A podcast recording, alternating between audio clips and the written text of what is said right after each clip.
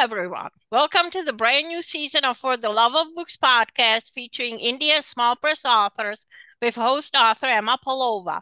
I would like to thank our sponsors, Doc Chavent, and authors Hilton Everett Moore and Ed Delaney. Together, we've been bringing you stories for 130 years. Today, I will be chatting with author Jan Afman, who will announce the details of her book giveaway of SariSari at the end of the interview. Jan Afman is a retired nurse, pastor, missionary wife. Her husband's work led them to many locations they've called home, including Taiwan and the Philippines. SariSari is Afman's first book, although she's always been writing journaling, family newsletters, procedure books, lesson plans. They have one son and four grandchildren. Hello, Jen. How are you today? Hello, Emma. I'm fine. Good. Thanks that's... for having me oh, on this thanks. podcast. Yeah, that's great. Okay, well, tell us all about your memoir. SariSari. I love the name. What prompted you to write it? Well, what prompted me to write it was the encouragement of family and friends. I I've done a lot of writing, uh, especially of my stories when I've been overseas, mm-hmm. and have to write letters home and mission reports and all those sort of things. And I've been encouraged to just write them down sometimes and put them in a book. So I finally got around to doing it after we retired.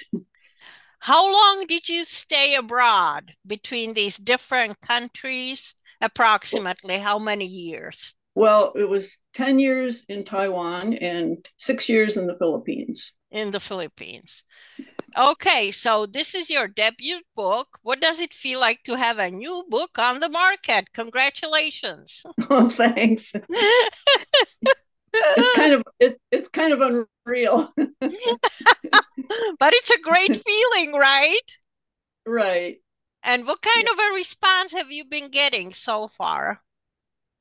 I've gotten quite a quite good response yeah from people who've read it. And um i wrote before this before i published it i kind of wrote a copy just for family and friends. And mm-hmm uh, so that gave me a lot of encouragement, and that's why I was told to publish it. Okay. But yes, I've gotten good response. I've gotten positive feedback. Okay. And how long did it take you to write it? Yeah, that's a hard question because I, I, I a, a, lot of my uh, writing uh, I found in my journals that I wrote in the Philippines. So I guess you could say I actually started writing there, but I didn't probably start putting the book together until oh well it was before the pandemic i started and that probably took me a couple years.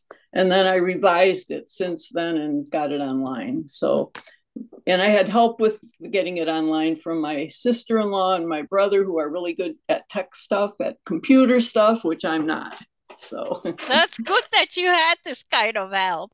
Um, yes. what resources did you use like let's say to bring back your memories uh, did you have to use some photos clippings or how did you go about organizing all that material well i did have i got out my journals mm-hmm. from the philippines and also a few letters that i had written back that people gave me that i'd written from the philippines and of course pictures i had a lot of pictures mm-hmm. And um, the way I organized it, well, first of all, the way I wrote it was if I felt like writing something, I just wrote that. I didn't care whether it was chronological or not. I just wrote up everything. And then when I got it all together, I put it in order. So um, I didn't, you know, I, I, I didn't write it like from the beginning to the end. Okay. Okay. Did I wrote you... it as I felt like writing. That's the best way to write. Uh, did you use a timeline? Um, or outline? Really. No, not really. No, I didn't. I just I used um, post-it notes with titles, mm-hmm. and then I put them on a big piece of cardboard and rearranged them. Okay. So, and that way, I got the timing correct. Okay. Uh, so, what was the biggest challenge in writing? SariSari. I think the biggest challenge was knowing what to leave out. so you had that much material, huh? well, I had I mean I could have put more stories in there because we lived there for 6 years. And um I you know, I could have included a lot more, but I had you finally have to end. You finally just have to quit and get the show on the road. But um I think that was probably one of the most difficult things. So how and did also, you okay, go ahead. And mm-hmm. also knowing how to how to get it published and my like I said, my my uh sister-in-law and brother mm-hmm. were very helpful with that. So how did you know what to leave out and what to include? I think that's a big challenge for all memoirists. Um, did you have it any kind of criteria or? I th- I think I tried to um, keep it to my adjustments and, and my, my the way I looked at Filipino culture from an expatriate's point of view and how I overcame content, uh, how I learned contentment in a difficult situation. So I, I tried to limit it to some of that. Okay. Um, so what was the most difficult about living there? Well, um, I think part of it was the time of my life. Okay. Um, I had we had resettled in the U.S. and I we were in Indiana for about we'd been there for about ten or eleven years when this opportunity came up, and I had gone back to school and gotten my nurse practitioner certificate and started becoming comfortable in my job. And also, I had a son and daughter in law who had lived overseas. They were just coming back mm-hmm. when it was time for us to leave. And so I think it was the time of my life. I it was hard to to pry myself out of my comfort zone and go uh, into something new again. And so, also, mm-hmm. also the the culture um, it's always a it's always difficult to um, learn to live in another culture. It's different than being a tourist or visiting because um, at first it's exciting but everybody has to go through culture shock when you live overseas for a while. Right. and, and that that was difficult. So what helped you overcome some of these difficulties? Well um, for one thing the things that happened were often humorous. And so um, I got to laughing, and a sense of humor can always help you get through right. something. Mm-hmm. And we had uh, some good friends there, the ones who encouraged us to come, and um, they understood. Also, I had uh, we had prayer support back here, mm-hmm. and I know that helped and then just being able to communicate back home with family and friends. Sure. Uh, what was the most gratifying part in living abroad overseas? I think learning how other people do things, learning about another culture, growing from the experience of not being a happy camper into lear- learning contentment. Okay. I think that was um, one of the best things I learned. Uh, did you work there as a nurse? I had a lot of um, sort of volunteer type jobs there. I was a um, well, I worked with an, a non government organization doing assessments for preschool children who um, were malnourished. I did that for a while. I helped with a, a um, English a group of women who wanted to practice their English. They were from different Asian countries. I was the um, contact person for our mission uh, as far as the health of the health situations of the missionaries that live there. So I was kind of the go between and um, mm-hmm.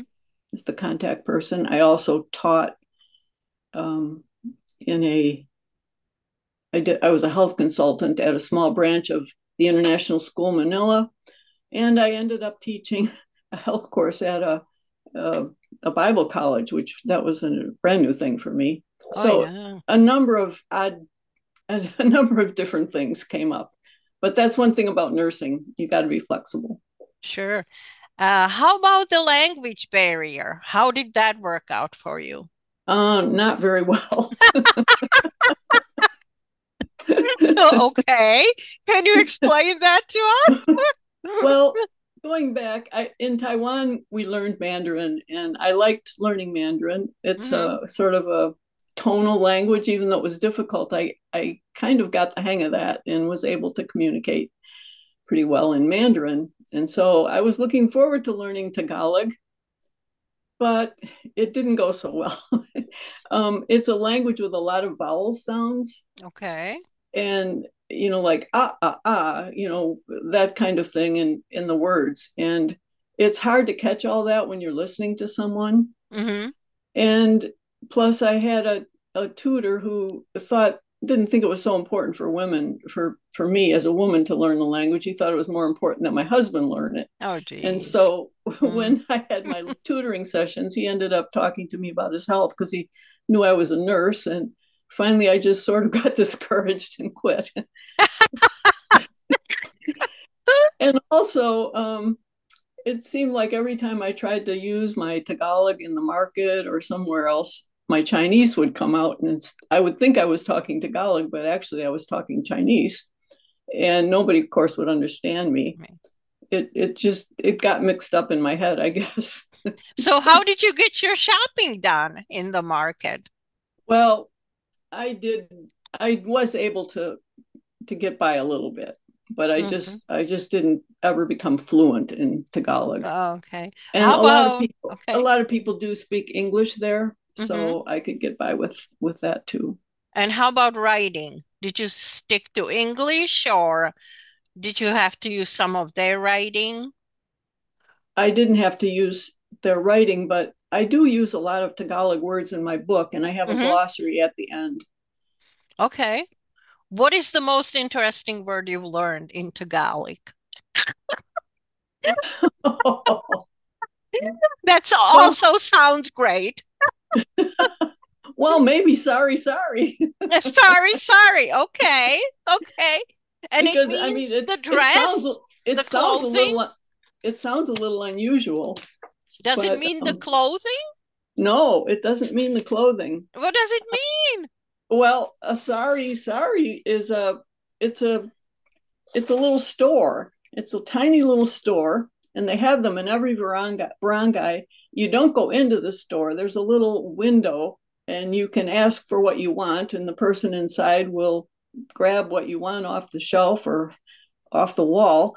And what they sell is just like a day's worth of whatever. You know, you can buy a, a day's worth of toothpaste in a little contain a little plastic container or a day's worth of crackers or a day's worth of shampoo you know just just enough to pay a couple a peso or two or you can buy one egg or you can buy a drink of coke in a plastic bag with a straw coming through it um, they it, you know because often the people that live in the area where we lived and in other areas in the philippines don't have enough to buy a whole month's or a week's supply of something and so they just go and buy what they need for the day were there a lot of these sari saris yes they're all over the place and they're I have a picture of one in my book. They're little cement um, block buildings with mm-hmm. like one window in the front.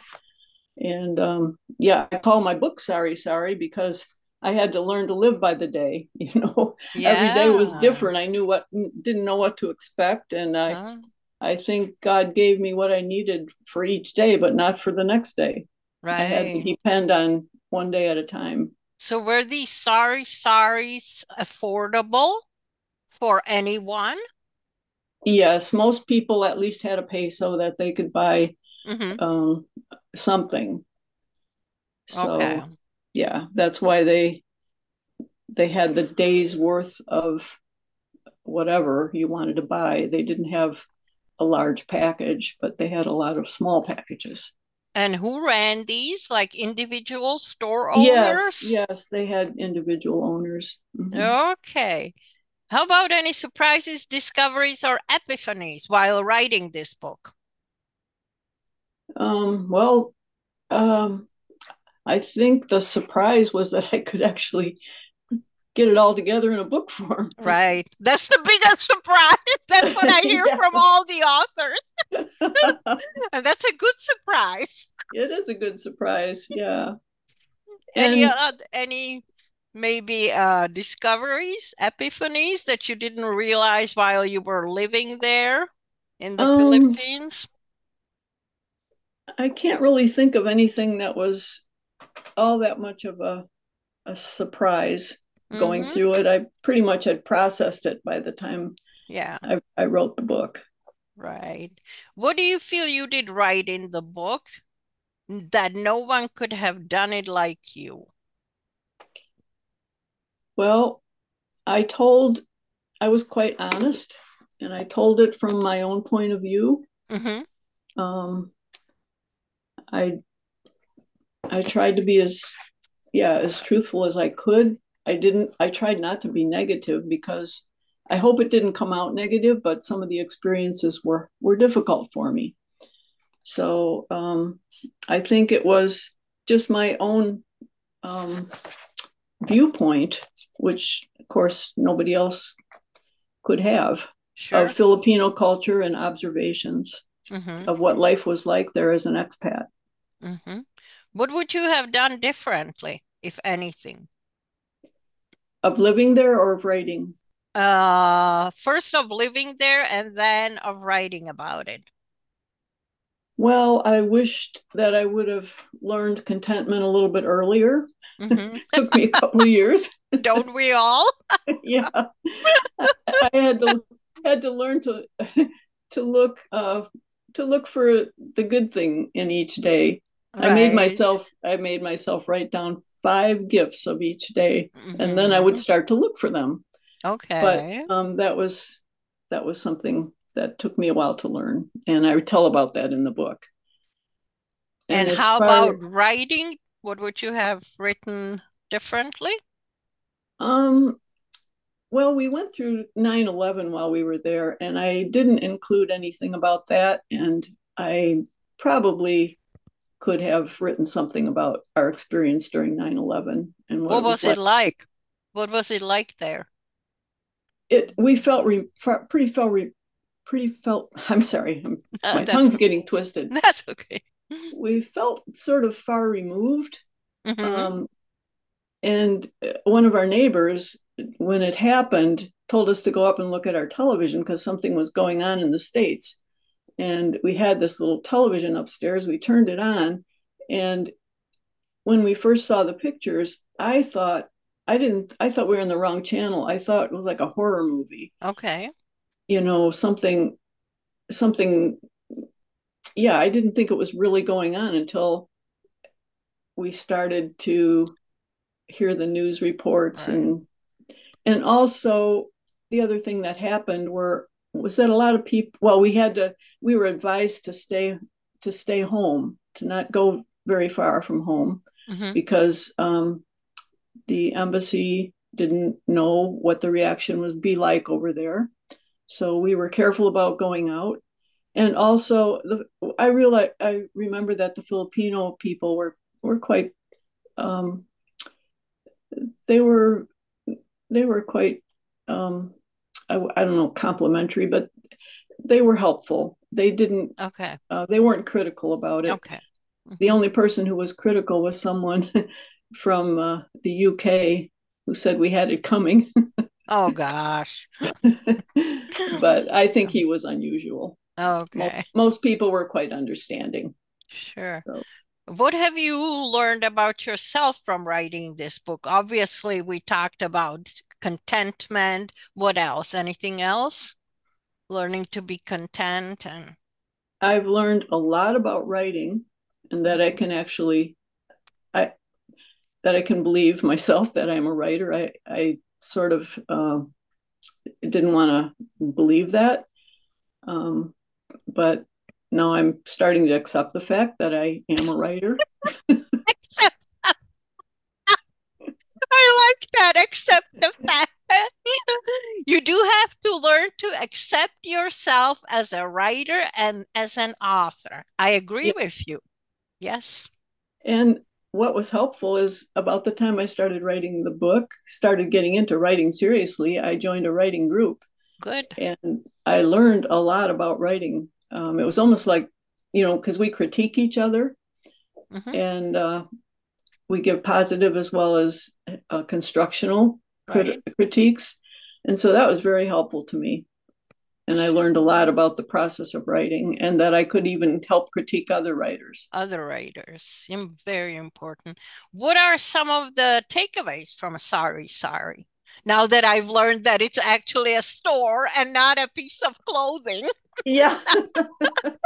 well, and a, a, a sari with just one word, sari, is actually a piece of clothing. I know but it, that's another thing about the Tagalog language. They often repeat words. Oh, like, okay. Yeah. So that's the deal. Yeah, so what are some of the takeaways? Um, well, one of the takeaways is that is I would in, I would encourage people not to avoid difficult experiences. Okay. Different life situations because they're opportunities to grow. To grow. And to learn and also that humor is very helpful. Yes. Could you give us some tips on how to write a memoir in a few sentences? Like the basics, the basic pillars, and the mistakes that authors wannabe memoirists should avoid. Um, I think, like I said before, just to, in order to start, just write something you've the first thing you feel like writing. Okay. And then that will lead to you remembering something else.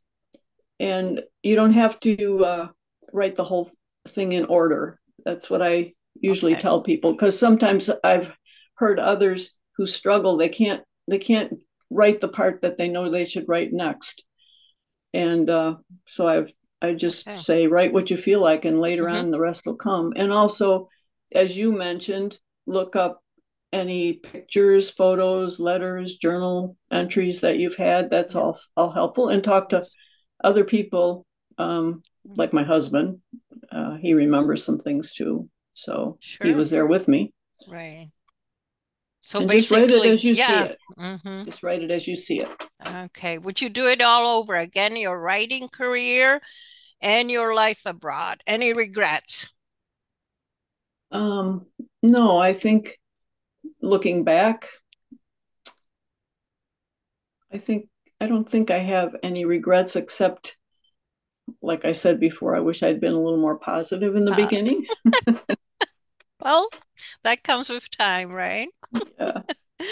what is the most interesting or bizarre thing that has ever happened to you during an in person event? You've had a few, right? We've um, met at the Holland Art in the Park, right? Art in the Park, yeah. Mm-hmm. Have you had any was, other ones? No, that was a pretty new experience for me, and I only found out about the opening a, a few days before I I went, and so I had to scramble to get everything together. And did my, you like it? Did as I a did. first had, time experience? What did it I feel like? I I had lots of fun. I really enjoyed talking to all the people who mm. came finding out what they read and just it yeah. was it, it was very interesting and mm-hmm. you were there too you remember the author who brought her chicken i'm sure yes and the, jean davis author yeah, jean davis the chicken outsold us all she sold the chicken sold 40 books yeah more than any of us well maybe next time we should bring something too some yeah. sort of an animal right right. We could all learn from that, I guess. Yeah. What's next for Jan on your writing journey? Well, I've already started um, a memoir about our time in Taiwan. Okay. So I'm uh, I've got a, several more chapters to write on that, but that'll be next. Do you think it's going to be easier than the first one? No. I love your honesty. And you are so right. They never are. The next book is never easier than the previous one. well, and the other thing about it is that it was a longer time ago that I was there. Oh, yeah. And I don't it was before I had my my uh a good camera, so uh-huh. I don't have as many pictures. Oh, okay. But I do have all the letters that I sent to my mother. She okay. saved them for some reason, so that that helps. That's good. That'll help. Yeah. yeah. Yeah. All right, Jen. Would you like to read to us? Sure. Um, I'll read. I tried to pick some short, something mm-hmm. short. So I'm going to read a story called Chickens in Church. Okay. And then if I can, I'll read a short poem that's more serious. But okay. Sounds chickens good. in it's not unusual to see animals in church. In fact, since moving to the Philippines, I've come to expect them as part of the congregation. Churches are open sided to allow for natural air conditioning in this tropical climate, so anything or anyone can easily wander in and out. Most common are the dogs. There's the dog who regularly attends Sunday services even when his owner does not. And one pastor has a dog who follows him up to the pulpit, makes himself comfortable, sleeps through the entire sermon, and walks out with the pastor to greet the parishioners at the door. Carl told me about two dogs he first saw. He saw the first time he attended a Filipino church. They hung around in the back of the room until two deacons stood up to take the offering. As if on cue, they fell and stepped behind the men, stopped as they stood to pray, then marched down the aisle behind them in step as they collected the offering. These are the religious dogs. The run of the mill variety come because of the snacks that moms give their children to keep them occupied during the service. They're the janitor dogs who seem to think it's their duty to keep the cement floors clean. One particularly particularly I'm sorry, one particular Sunday, we drive several kilometers to attend a church in a distant part of our province. Carl parks our car in the grassy lot next to the cement block building, and we walk under the hot sun toward the church. I notice the chickens scratching in the dirt, but think nothing of it. We greet the members, find some empty chairs, and sit down. A dog wanders in and settles down in the aisle. Praise team members take their places in front, and we all stand to sing. The music seems to have attracted the chickens, who are now strutting around the room. Singing ends and the pastor begins to preach. My Tagalog is still limited to the basic greetings and a bit of market vocabulary, so I'm easily distracted. Halfway through the sermon, one of the hens flies up into the rafters for a bird's eye view. The pastor continues his sermon. Children open snack wrappers. A mom tries to quiet her toddler. Several people fan themselves with bulletins, and I watch the hen. The hen makes her way around the side of the room on the rafters then stops at our row. I notice the crossbeam directly overhead. The hen now has my full attention. Glancing up without being obvious is a challenge, but I need to keep my eye on that bird. She inches her way along the beam, and I nudge my husband. He's not at all concerned. Imagining a worst case scenario, as I recall previous experiences with chickens, I quietly edge my chair back a bit. The bird's eyes seem focused on me. I'm probably the first foreigner she's seen. She stops directly above me. I back up a bit more, trying not to distract the person behind me. The hen does not move, and I can't move any farther without causing a disturbance in church. How long this continues, I don't know. I'm so focused on that hen that I don't notice that the pastor fin- has finished preaching until everyone stands for the benediction. I leave the ch- service concluding that wearing hats to church, as my mom did when I was growing up, would have some merit in this place. It sure would.